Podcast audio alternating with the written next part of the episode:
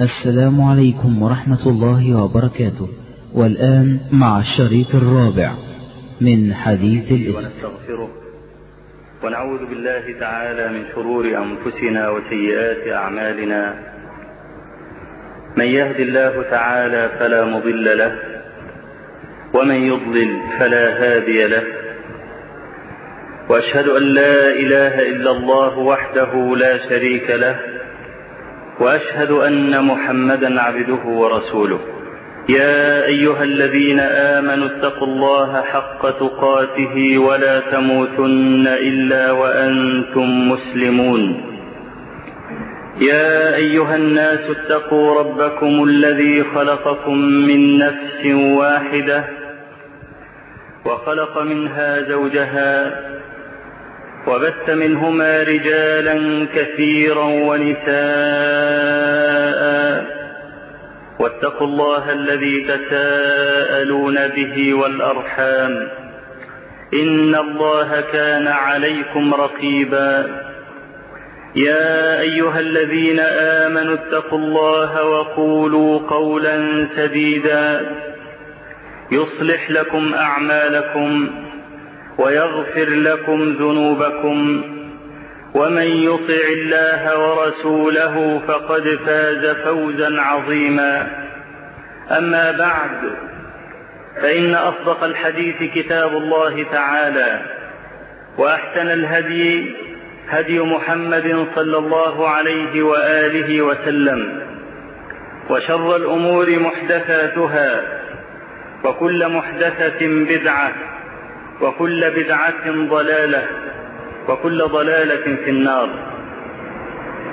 هذا هو الدرس الرابع من الدروس المستفادة من حديث الإفك. وكنا وصلنا في الدرس السابق إلى قول السيدة عائشة رضي الله عنها لما رآها صفوان ابن المعطل السلمي قالت والله ما كلمني كلمة وما سمعت منه غير استرجاعه. أي قوله إنا لله وإنا إليه راجعون. فأناخ بعيره ووضع رجليه على يديه. أي أن صفوان وضع رجله على يد البعير حتى يبرك ولا يفزع فيقوم فتقع السيدة عائشة من عليه. قالت وساق بي البعير فأدركنا القوم موغرين في نحر الظهيرة. الوغر شدة الحر. ومنه أوغر صدره أي أشعله غيظا. وهناك مناسبة بين شدة الغيظ وبين شدة الحر. فالحرارة عامل مشترك فيهما. ظل يمشي معها طيلة هذه المدة من نصف الليل حتى ظهر اليوم التالي ما يكلمها. حتى وصلوا إلى لحقوا بالجيش في نحر الظهيرة. ونحر الظهيرة إذا استوت الشمس في السماء في كبد السماء. ومنه ويكون فيه شدة الحر.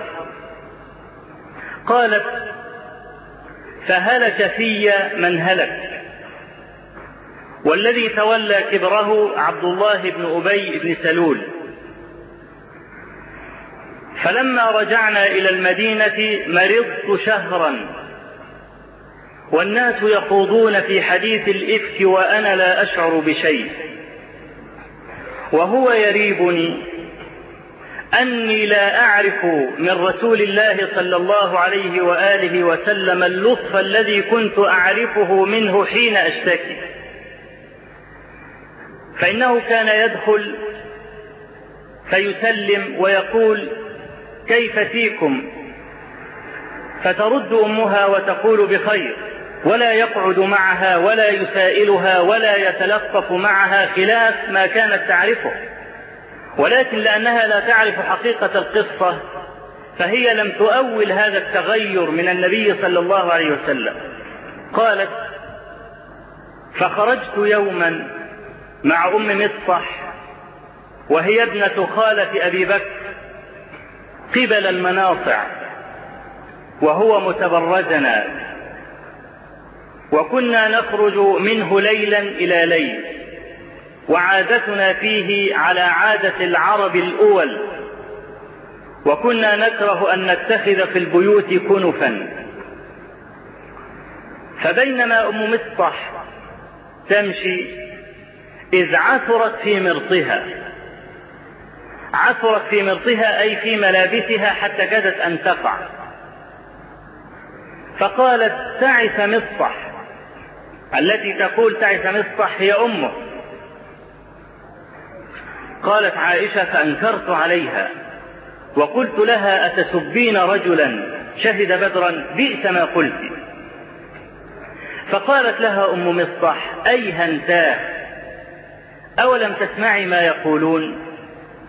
فقالت عائشة وما يقولون؟ قالت فحدثتني بالحديث فازددت مرضا على مرضي. وصلت عائشة رضي الله عنها مع صفوان بن المعطل في نحر الظهيرة والقوم يخوضون. عبد الله بن أبي بن سلول هذا رأس المنافقين.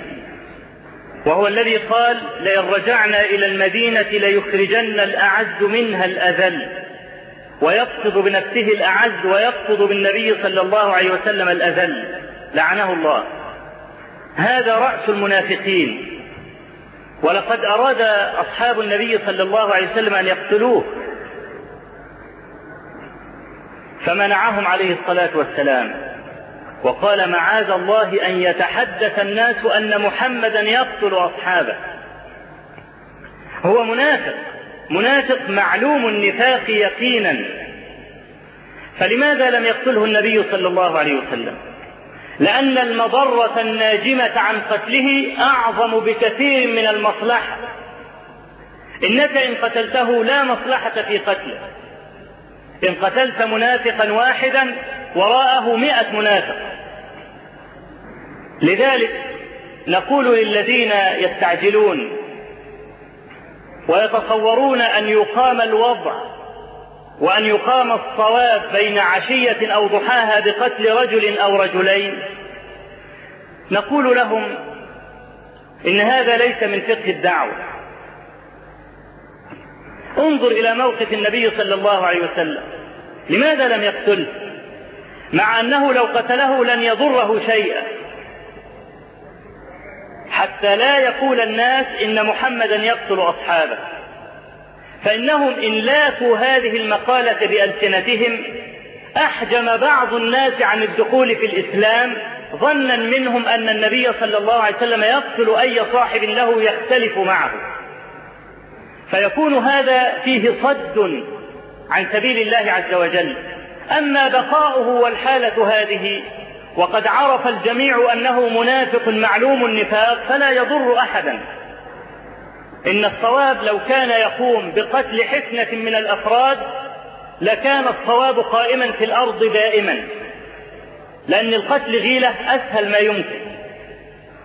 ولكن نقول إنك إن قتلت هذا جاء بعده من هو أشر. كنا نلعن أقواما من سنين فلما هلكوا صرنا نتوحم عليهم. لما رأينا من فساد لاحق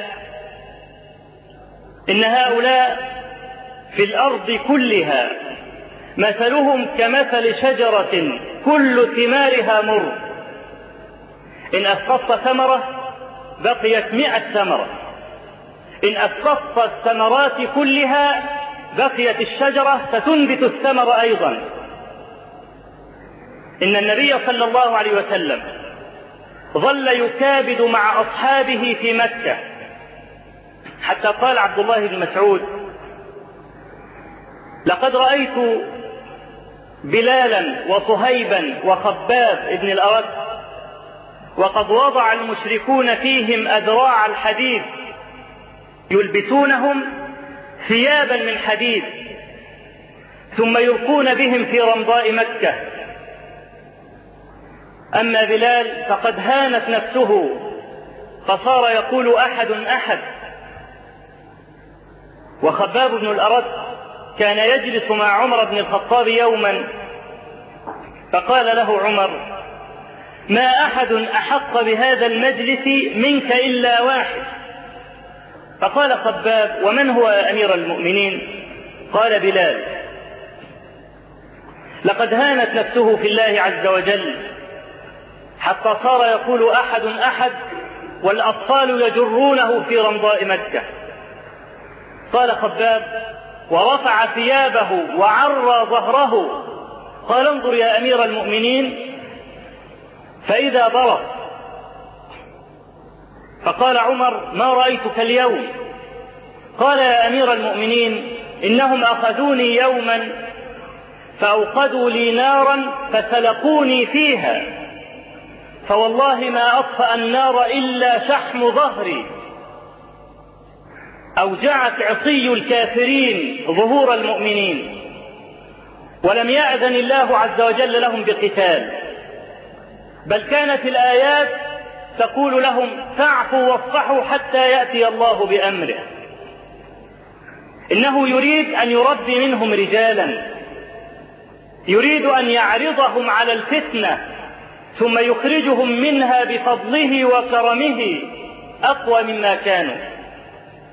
إذا يجب أن نقيس المضرة والمصلحة في كل ما نفس هذا عبد الله بن أبي بن سلول لما أراد الصحابة أن يقتلوه قال ابنه يا رسول الله إني لا أريد أن أرى قاتل أبي يمشي على الأرض دعني أنا أقتله. لأن العرب كانوا يرون أن عدم الأخذ بالثأر نوعا من المعرة. فهو يقول أنا لا أريد أن أرى قاتل أبي يمشي على الأرض. إن كان لابد من قتله فأذن لي بقتله. فقال له لا لم يأذن أيضا بقتله. لماذا؟ لأن العلة باقية. معاذ الله أن يتحدث الناس أن محمدا يقتل أصحابه. فسيان قتله ابنه أو آخر العلة موجودة. أو ما يتخوف النبي صلى الله عليه وسلم منه موجود. فهذا المنافق هو الذي تولى كبر هذه الفتنة. زعم إن في علاقة ما بين صفوان وما بين السيدة عائشة. وهذه كلمة فظيعة شديدة. وبعض المؤمنين السذج الذين ما كانوا يتوقعون خطورة هذه المقالة تلقفوا هذا القول وقالوه إذ تلقونه بألسنتكم. أي أن بعضهم أخذ هذه المقالة بلسانه فصار يقولها منهم حسان بن ثابت ومنهم حمنة بنت جحش أخت زينب بنت جحش اللي هي زوج النبي صلى الله عليه وسلم. الخبر يمشي يمشي ويصل إلى صاحبه ويقف. رجعت إلى المدينة ومرضت شهرا. والناس يخوضون. كلمة يخوض لو أنك مثلا رأيت رجلا يمشي في الماء بقوة فأنت تقول هذا يخوض في الماء. مما يدل على أن هذه الشائعة كانت تنتشر بصورة كبيرة. وقد وصلت النبي صلى الله عليه وسلم وسمع بها ولكن عائشة لم تسمع بها. مرضت شهرا وهي لا تدري. لكنها كانت تحس بنوع تغير. تقول وهو يريبني من الريب وهو الشك. يعني تقول وكنت أشك أن هناك شيئا ما لكني لا أدري ما هو. وعلامة هذا أنني لا أجد اللطف والرقة والرحمة التي كنت أجدها من النبي صلى الله عليه وسلم حين أشتكي وأمرض وهي أدرى الناس. لا سيما وعائشة رضي الله عنها كان لها من المنزلة عند النبي صلى الله عليه وسلم ما لم يكن لأحد من نسائه. في مسند الإمام أحمد بسند صحيح أن عائشة رضي الله عنها قالت كنا في غزاة فبينما نحن رجوع يعني راجعون إلى المدينة قال النبي صلى الله عليه وسلم لأصحابه تقدموا. فتقدموا. فقال لها تعالي أسابقك. يعني يجري أمامها يجري معها لينظر من يسبق صاحبه. أظن كثير من الناس الآن يتأسف أو بعض الناس قد يتأسف أن يلاعب زوجه ويداعبها هكذا. انظر إلى أفضل من مشى بقدمين على الأرض. وأفضل من عبد ربه عز وجل بل هو أفضل ولد آدم قط. ينزل عليه الوحي بكرة وعشية يجري أمام امرأة يقول لها تعالي أسابقك. هذا من المودة والرحمة. وهذا يدل على عظيم الحب لعائشة رضي الله عنها. قالت فسابقني فسبقته. قالت فتركني حتى نسيت نسيت هذه الواقعة. وكنا في غزاة. فقال تقدموا. ثم قال لعائشة تعالي أسابقك. وهي نسيت تماما أنها سبقته في المرة الأولى. قالت عائشة وكنت قد بدنت وحملت اللحم لم تعد خفيفة كما كانت في المرة الأولى. فسابقني فسبقني فجعل يضحك وهو يقول هذه بتلك. يعني سبقتني مرة فأنا سبقتك أيضا مرة. هذه بتلك. وما نعلم أنه صلى الله عليه وسلم فعل هذا إلا مع عائشة. وفي مسند الإمام أحمد أيضا بسند صحيح أن رجلا من التابعين قال لأم سلمة رضي الله عنها إن عائشة تحدث أن النبي صلى الله عليه وسلم كان يقبلها وهو صائم. فهل كان يفعل ذلك معك؟ قالت أم سلمة أما إياي فلا. وأما عائشة فلعله كان لا يتمالكها حبا. وفي الصحيحين من حديث عائشة رضي الله عنها قالت كان الناس يتحرون بهداياهم يومي. يعني النبي عليه الصلاة والسلام كان يبيت عند, كل مرأة من نسائه مثلا يوما. فإذا جاء يوم عائشة فكل من أراد أن يجامل النبي صلى الله عليه وسلم ويعبر عن محبته له كان يأخذ هدية ويذهب بها إلى النبي عليه الصلاة والسلام في يوم عائشة. فبطبيعة الحال كان بيت السيدة عائشة يكدس بالهدايا. فقالت أزواجه بعضهن لبعض إننا نريد أن يصيبنا من الخير ما يصيب عائشة. نريد أن نقتسم هذه الهدايا. ولكن ما كانت إحداهن تجر أن تفاتحه. فأرسلوا إليه أحب الناس إليه وهي فاطمة رضي الله عنها. هي بضعة من النبي صلى الله عليه وسلم وجزء منه. قال عليه الصلاة والسلام فاطمة بضعة مني يريبني ما رابها ويؤذيني ما آذاها. قالت عائشة وكان النبي صلى الله عليه وسلم معي إذ جاءت فاطمة رضي الله عنها ما تخطئ مشيتها مشية النبي صلى الله عليه وسلم. فدخلت فسلمت. فقال لها مرحبا بابنتي. قالت إن نساءك يسألنك العدل في ابنة أبي قحافة. ابنة أبي قحافة هي عائشة. وإن نساءك يسألنك العدل يعني كل الصحابة مثلا ما في داعي أن تتحروا يوم عائشة بالذات بل ايتوني بالهدايا في أي يوم بحيث أن بقية نسائه يصبن من الهدايا ما أصابت عائشة. إن نساءك يسألنك العدل في ابنة أبي قحافة. فقال النبي صلى الله عليه وسلم لها أي بنيتي؟ أتحبينني؟ قالت أجل. قال فأحبي هذه. أظن هذا جواب قاطع في المسألة.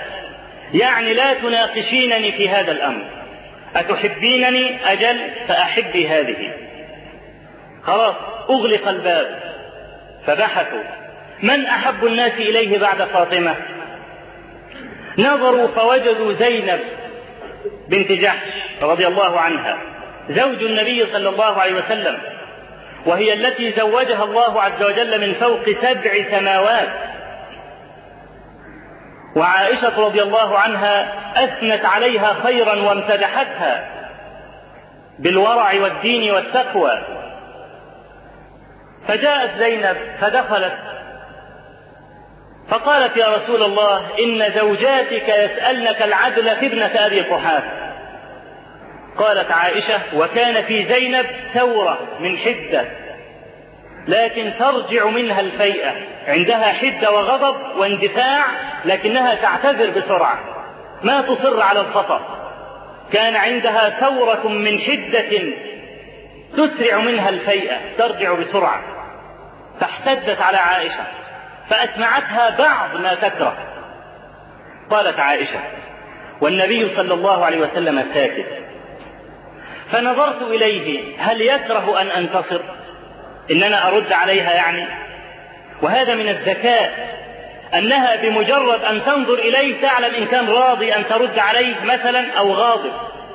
موافق أم غير موافق؟ قالت عائشة فلما نظرت إليه فوجدت أنه لا يكره أن أنتصر أي أن أرد عليها مثلا ما آذتني به قمت إليها فأفحمتها فقال النبي صلى الله عليه وسلم متبسما إنها ابنة أبي بكر. إنها ابنة أبي بكر يعني ما أحد يفوقها ولا حتى في الحجة. هذا يدل على أيضا عظيم الحب الذي كان في قلب النبي صلى الله عليه وسلم لعائشة. ولما جاءته بعض زوجاته يسألنه أيضا شيئا من هذا قال والله ما نزل الوحي في لحاف امرأة غيرها. ما نزل الوحي إطلاقا إلا في بيت عائشة.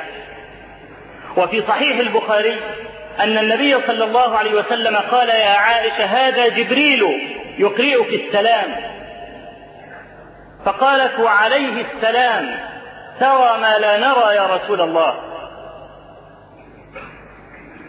وأيضا في الصحيح أن عائشة رضي الله عنها قالت للنبي صلى الله عليه وسلم يوما أرأيت لو أن لك بعيرا؟ أترسله في شجرة أكل منها بعير سابق؟ أم ترسله في شجرة لم يأكل منها بعير؟ هي طبعا تعرض بنفسها لأن زوجات النبي صلى الله عليه وسلم كلهن تزوجن قبله إلا عائشة. هي الوحيدة التي تزوجها النبي بكرا. وقديما حكى بعض العلماء أن فاطمة رضي الله عنها قيل لها وهي ابنة خديجة فاطمة ابنة خديجة رضي الله عنهما. قيل لها إن عائشة رضي الله عنها هي المرأة الوحيدة التي تزوجها النبي صلى الله عليه وسلم بكرا. فقالت فاطمة وأمي هي الوحيدة التي تزوجت النبي صلى الله عليه وسلم بكرا لأنه لم يتزوج امرأة قبلها. فترى من هذه الأحاديث ومن غيرها أن النبي صلى الله عليه وسلم كان ينزل عائشة رضي الله عنها منزلة خاصة في قلبه. في صحيح البخاري ومسلم قال النبي صلى الله عليه وسلم كمل من الرجال كثير ولم يكمل من النساء إلا مريم بنت عمران وآسية امرأة فرعون. وفضل عائشة على النساء كفضل الثريد على سائر الطعام. الثريد الفتة اللي هي محشوة باللحم. وهذا كان هو ما كان وما زال غذاء مفضل بالنسبة لأهل الجزيرة. وبالنسبة لكثير ممن يتذوقون الأكل تذوقا خاصا. فهذا الثريد فضله على الطعام هو فضل عائشة على سائر النساء. فالسيدة عائشة تقول وهو يريبني أني لا أجد اللطف الذي كنت أجده منه حين أشتكي. لم تجد الرق والعطف والحنان الذي كانت تجده منه حين تمرض هذه المرة لكنها لا تدري السبب. كل ما كان يفعله صلى الله عليه وسلم أن يدخل البيت فيسلم سلاما عاما على كل القاعدين. ما يخصها هي بسلام. ثم يقول كيف تيكم؟ فيكم هذا اسم إشارة للمؤنث. مثل ذاكم بالنسبة للرجال للمذكر يقال كيف ذاكم؟ أو كيف ذاك؟ أو كيف فيكم بالنسبة للنساء. يعني كيف هذه؟ هذه. إذا ما هناك عناية ولا لطف ولا رعاية كما قالت السيدة عائشة. والسيدة عائشة ما تعرف بشيء من الشر إطلاقا. قالت حتى خرجت مع أم مصطح. أم مصطح هي ابنة خالة أبي بكر. إذا هي تمت لعائشة بصلة قرابة. فخرجت معها لأجل أن تتبرز لأجل أن تقضي حاجتها. قالت عائشة قبل المناصع. قبل الكلمة المناصع هذه منطقة اسمها المناصع وهي من ضواحي المدينة. ولم يكن العرب آنذاك قد اتخذوا كنفا في البيوت. يعني دورات المياه كانت العرب تأنف وتستنكف أن يكون في دورة مياه في البيت. كانوا يرون أن هذه من القذارة ليه؟ لما تشع دورة المياه من بعض الروائح. وكانوا نظاف جدا. كان عندهم النظافة شيء عظيم جدا راقي. فكانوا يكرهون أن تتخذ في البيوت كنف.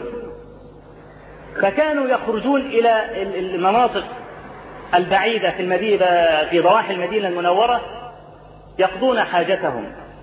قالت فبينما أم مصطح تمشي إذ عثرت في مرطها عثرت يعني استعدلت يعني. في مرطها أي في ثوبها. فقالت تعس مصطح تعس مصطح بتدعو على ابنها. رجل يقول وما ذنب مصطح هي عثرت. فما ذنب مصطح في هذه المسألة؟ قال بعض العلماء أرادت أم مصطح أن تخبر عائشة بما يقول الناس فلم تجد مناسبة إلا هذه المناسبة. إنها تقول تعس مصطح فالسيدة عائشة تستنكر فتجد من هذا مدخلا فتنبهها من غفلتها. وما يقول الناس؟ قالت تعس مصطح. قالت عائشة فأنكرت ما قالت. وقلت لها بئس ما قلت. أتسبين رجلا شهد بدرا؟ وكما قلت قبل ذلك وبدر غرة في جبين الإسلام. وهي الغزوة الوحيدة التي ينسب إليها من حضرها. فيقال أبو مسعود البدري أو يقال هذا رجل بدري. ولا يقال هذا رجل تبوكي أو خندقي مثلا أو حنيني أو أحدي. ليه؟ لأن غزوة بدر بالذات كانت هي الفيصل في تاريخ الإسلام وهي التي قال النبي صلى الله عليه وسلم في أهلها. لعل الله عز وجل اطلع إلى أهل بدر فقال اعملوا ما شئتم فقد غفرت لكم. فالسيدة عائشة تستنكر عليها أن تسب رجلا شهد بدرا مع سابق مغفرة الله عز وجل لجميع أهل بدر. إن كان هناك رجل علمت بالنص أنه من أهل الجنة ما يجوز لك أن تقدح فيه.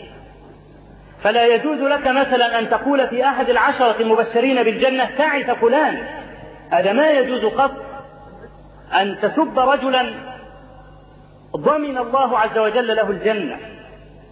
فقالت بئس ما قلت أتسبين رجلا شهد بدرا؟ فقالت أم مصطح أي هنتاه؟ يعني أي بنيتاه؟ أو ما تدري ما يقولون؟ قالت وما يقولون؟ فقصت عليها الحكاية. حكاية أهل الإفك وما يخوض الناس فيه. قالت عائشة رضي الله عنها فازددت مرضا على مرضي. أقول قولي هذا وأستغفر الله لي ولكم. وأشهد أن محمدا عبده ورسوله صلى الله عليه وعلى آله وصحبه وسلم. قول عائشة رضي الله عنها بئس ما قلت. فيه دليل على وجوب رد غيبة المسلم. بئس ما قلت لأن مصطح غير حاضر. وهي ما تعلم عنه إلا خيرا. فلا بد أن ترد غيبة أخيك المسلم. وقد قال النبي صلى الله عليه وسلم من رد عن عرض أخيه رد الله النار عن وجهه يوم القيامة. وقال صلى الله عليه وسلم إن أربى الربا الاستطالة في عرض المسلم. أربى الربا بعض الناس يأكل الربا في البنوك. أربى الربا أن تستطيل في عرض المسلم بغير حق. هذه جناية كبيرة جدا. نهى الشارع عنها. وقد قال صلى الله عليه وسلم وسئل صلى الله عليه وسلم ما الغيبة؟ قال ذكرك أخاك بما يكره. فقيل له أرأيت إن كان في أخي ما أقول؟ يعني أنا لا أفتري عليه ولكن فيه فعلا ما أقول. قال إن كان فيه ما تقول فقد اغتبته وإن لم يكن فيه ما تقول فقد بهته. البهت الكذب. يعني هذه زيادة على مجرد الغيبة. وفي حديث كعب بن مالك الطويل الذي أخرجه الشيخان في تخلفه عن غزوة تبوك قال كعب فلما وصل النبي صلى الله عليه وسلم إلى تبوك قال ما فعل كعب بن مالك؟ وكان كعب قد تخلف عن الغزوة وكعب كما تعلمون كان رجلا أميرا في الجاهلية يعني رجل مترف ثري عنده هندان في اللبس فقال النبي صلى الله عليه وسلم ما فعل كعب بن مالك؟ فقام رجل من بني سلمة. فقال يا رسول الله حبسه برداه والنظر في عطفيه. العطفين هذا وهذا. ومن علامة المتكبر أنه إن نظر إن مشى يمشي متنفخا ينظر إلى عطفيه بنوع كبر. فهو يقول الرجل من بني سلمة هذا حبسه برداه رجل ثيابه نظيفة ما يريد أن يوسخها في الغزوة ولا في الحرب. وأيضا لكبره أنه ينظر إلى عطفيه فقام معاذ بن جبل وقال بئس ما قلت. والله يا رسول الله ما نعلم عن كعب إلا خيرا. فرد غيبة أخيه. وهذا هو الواجب. أنك إن سمعت رجلا يذكر أخاك بسوء فيجب عليك ألا تتلقى منه هذا تلقي المسلم بل يجب عليك أن تعظه وأن تأمره بتقوى الله عز وجل. كان الحسن البصري إذا قيل له فلان يذكرك بسوء فيقول له سلم على فلان وقل له إن القبر يضمنا والقيامة تجمعنا وإلى الله مرجعنا. هذا الرجل الذي يغتاب يفرط في كثير من حسناته. هذا رجل أحمق. هذا رجل أحمق. لو أنك رأيت مثلا رجل يمسك أوراق البنكنوت الفلوس فيمزقها إربا إربا في الشارع. أظن لا يتردد أحد في أن هذا مجنون أنه يمزق النقود. كذلك الرجل الذي يفرط في حسناته بسهولة رجل مجنون أحمق. سيندم أشد الندم على هذه الحسنة. فلرب حسنة حبسته عن دخول الجنة. فيندم ويقول ليتني ركعت ركعتين. ليتني إذ فعلت هذه المعصية امتنعت منها. ليتني أمرت بالمعروف ليتني تصدقت. لما يرى من الحسرة العظيمة في فقدان حسنة واحدة. فما بالك بالذين يتاجرون بأعراض العباد. الجماعة اللي هم بينكتوا في الإذاعة. مرة واحد صعيدي مرة واحد بحراوي مرة واحد فقير مرة واحد طويل مرة واحد قصير. هؤلاء لا ندري حسناتهم إنما ندري سيئاتهم. والنبي صلى الله عليه وسلم يقول رب كلمة تخرج من فم الرجل لا يلقي لها بالا تهوي به في النار سبعين خريفا كلمة قالها هزءا وسخرية لا يلقي لها بالا خرجت منه عفوا. تهوي به في النار سبعين خريفا. فما بالك بالذين لا يتفوهون فقط بل يكتبون. رسام الكاريكاتير في الصحف وفي المجلات. لقد رأينا بعضهم وهو شيوعي قلبا وقالبا. يرسم كاريكاتير جهنم. ألسنة من النار والعالم رفع أيديها وتصرخ ورجل قاعد في كورنر وعنده مروحة. مروحة في جهنم. وطبعا راسم ابتسامة عريضة على هذا الرجل الذي يقعد بجنب المروحة. فقال رجل لآخر من الذين يعذبون كوس هذا يليق. أهكذا يسب الله عز وجل علنا باسم حرية الرأي. لو أن رجلا قال في الحاكم أي قول وإنه ظالم وإنه يبذر في الأموال وإنه صفة كيت وكيت وكيت وكيت أودعوه السجن. وكان في قانون قبل الثورة اسمه قانون الذات الملكية. أي رجل يمس الذات الملكية ستة أشهر سجن. ثورة. أما الله عز وجل فليس له نصيب في قوانينهم. التهجم على الإسلام باسم حرية الرأي يطلع رجل يقول النقاب حرام باسم حرية الرأي يطلع رجل آخر مخمور يقول لا يجوز أن نطبق الحدود لأن لو طبقنا الحدود سنقطع أيدي الجميع الكل لصوص وهو إنما يتحدث عن نفسه وعن بطانته وهم اللصوص. فيقول لا نطبق الحدود ويقول هذه الحدود كالزمان. فيتهمون شرع الله عز وجل كأن الله لا يعلم ما يكون في الكون وما يصلح الكون. وكل هذا إن تكلمت يقول حرية الرأي لا تحجر على أحد. في المصي... في المصيفات تمشي النساء بالمايوهات عرايا. ويختلط الرجال بالنساء عرايا. فإذا قلت يا قوم اتقوا الله قال هذه حرية. فإذا أرادت المرأة أن تدخل النقاب في الجامع النقاب في الجامع قالوا لا الجامع لا لوائح. لماذا لا تقولون حرية هنا أيضا؟ أتكيلون بكيلين وتلعبون على الحبلين؟ ما هذا عدل ولا يرضي الله عز وجل؟ أيكون العري والتبرج ومحادة الله عز وجل من الحرية وتكون طاعته من المعصية ومن المحرمات في عرفكم؟ هذا ما يليق وما ينبغي. رب كلمة يتفوه الرجل بها لا يلقي لها بالا. تهوي به في النار سبعين خريفا.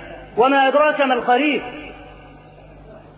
ما هناك أحد يتحمل سفعة من النار ولا يتحمل ثانية واحدة فيها. فإن كنت ترى أنك تتحمل النار فافعل ما شئت.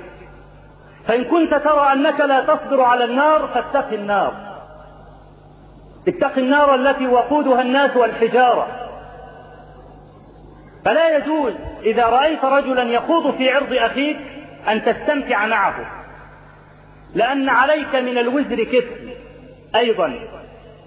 وقد نزل عليكم في الكتاب أن إذا سمعتم آيات الله يكفر بها ويستهزأ بها فلا تقعدوا معهم حتى يخوضوا في حديث غيره إنكم إذا مثلهم. رجل يستهزئ ورجل قاعد لا يتكلم سواء في الوزن إذا يجب عليك أن ترد غيبة أخيك. فإن أكل لحوم الناس من أشر ما يكون. ولكن هناك قيد أشير إليه إشارة عابرة. إننا أحيانا نقول فلان فاسق وفلان ظالم. أليس هذا من الغيبة؟ وقد عرف النبي صلى الله عليه وسلم الغيبة بقوله ذكرك أخاك بما يكره.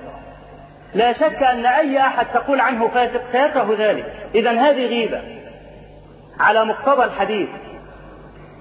وأقول لكم لا. هناك فرق دقيق جدا. لو تفطنت إليه استطعت أن تميز ما بين الغيبة وما بين غيرها. ما هي الغيبة؟ أن تذكر العيب الذي في أخيك ليس لمصلحة شرعية. مجرد أن تشينه مجرد أن تعيبه فقط. بغير أن يكون هناك مصلحة من وراء ذكرك لهذا العيب هذه هي الغيبة المذمومة. ومنه أن السيدة عائشة رضي الله عنها بينما هي مع النبي صلى الله عليه وسلم إذ دخلت صفية بنت حيي. وهي زوجة النبي صلى الله عليه وسلم تزوجها في خيبر وكانت قصيرة. السيدة عائشة لأن هذه تعتبر جارة لها ضرة يعني فقالت النبي صلى الله عليه وسلم حسبك منها أنها قصيرة كأنها تقول ما الذي يعجبك فيها وهي قصيرة. فقال النبي صلى الله عليه وسلم لها لقد قلت كلمة لو مزجت بماء البحر لمزجت وغيرت طعمه. شوف كلمة لو مزجت بالماء العذب الفرات السلسبيل لغيرت طعمه. لأنها قالت إنها قصيرة وليس هناك أي فائدة من وراء هذا العيب إلا مجرد الذم. في حين في الحديث الآخر أن النبي صلى الله عليه وسلم قابل جماعة فقال لهم ما فعل القوم الجعد القصار. شوف في الحديث الأول السيدة عائشة قالت إنها قصيرة فقال لها لقد قلت كلمة لو مزجت بماء البحر لمزجت في الحديث الآخر أن النبي صلى الله عليه وسلم قال لبعض الناس ما فعل القوم الجعد القصار. فليس هذا من الغيبة لماذا؟ لأنه يريد أن يقول القوم الذين صفتهم كذا وكذا ما أخبارهم؟ لأنه لا يعرف أسماءهم. فكما لو أنك قلت الرجل الأعرج الذي يسكن في الشارع عندكم كيف حاله أنت ما قلت الأعرج إلا لأجل أن تعرفه لا لأجل أن تعيبه وتقدح فيه. فهناك فرق. إذا ذكرت هذا العيب ليس ليس على سبيل الذم فهذا غير داخل في الغيبة. كذلك المرأة لو ذهبت إلى القاضي وقالت إن زوجي بخيل وإنه يضربني وإنه يفعل المنكرات ويشرب الجوز والحشيش و و و ما يقول أحد إن المرأة اغتابت زوجها؟ لأن العلماء يقولون القدح ليس بغيبة في ستة متظلم ومعرف ومحذر. ومجاهر فسقا ومستفت ومن طلب الإعانة في إزالة منكره. هذه الأشياء الستة ليست من الغيبة. كأن تذهب مثلا إلى الحاكم وتقول هناك جماعة من الفساق يشربون الخمر. هناك جماعة من الزناه في بيت كذا. هذا ليس من الغيبة. لماذا؟ لأن هناك مصلحة وراء هذا التعريف. وقد قال النبي صلى الله عليه وسلم واستأذن عليه رجل قال بئس أخو العشيرة أو قال بئس رجل العشيرة فلما دخل الرجل ألان النبي صلى الله عليه وسلم له الكلام وهش له وبش. والسيدة عائشة ترى فكأنها وجدت في نفسها تناقضا بين ذمه أن النبي صلى الله عليه وسلم قال قبل أن يدخل بئس أخو العشيرة وبين أنه استقبله استقبالا حسنا بعد ذلك. فسألته فقال يا عائشة إن شر الناس منزلة عند الله يوم القيامة من يتقى لفحشه. تحترم لأنه سافر لأنه قليل الأدب. تخشى أنك إن قلت له كلمة, كلمة يردها عليك عشرا وقد يفضحك. فأنت تؤثر جانب السلامة وتحييه وتبتسم له حتى تتجنب شره. هذا شر الناس منزلة عند الله يوم القيامة. فشوف النبي صلى الله عليه وسلم دار هؤلاء. وفي الحديث الصحيح أن فاطمة بنت قيس لما مات زوجها وانقضت عدتها تقدم لها صحابيان لخطبتها. أحدهما معاوية بن أبي سفيان والآخر أبو الجهل فأرادت أن تستشير النبي صلى الله عليه وسلم أي الرجلين تأخذ وأيهما أصلح من الآخر. فقال لها لا تنكحي معاوية ولا أبا الجهل. إن معاوية صعلوك لا مال له. أظن كلمة صعلوك هذه من الغيث لو سمع رجل رجل آخر يقول عنه صعلوك سيتألم. والغيب ذكرك أخاك بما يكره. فالنبي صلى الله عليه وسلم قال أما معاوية فصعلوك لا مال له. وأما أبو الجهم فلا يضع عصاه عن أهله. يعني بيضرب على طول. ولكن انكحي أسامة بن زيد. قالت فكرهت ذلك لأن أسامة صغير فقال لها انكحي أسامة. قالت فنكحته فاغتبطت به وسرت به وبعشرته. فأنت ترى النبي صلى الله عليه وسلم لما قال معاوية صعلوك لا مال له وأبو الجهم لا يضع عصاه عن أهله لم يكن يقصد أن يذم هؤلاء إنما كان يقصد أن ينصح لفاطمة بنت قيس.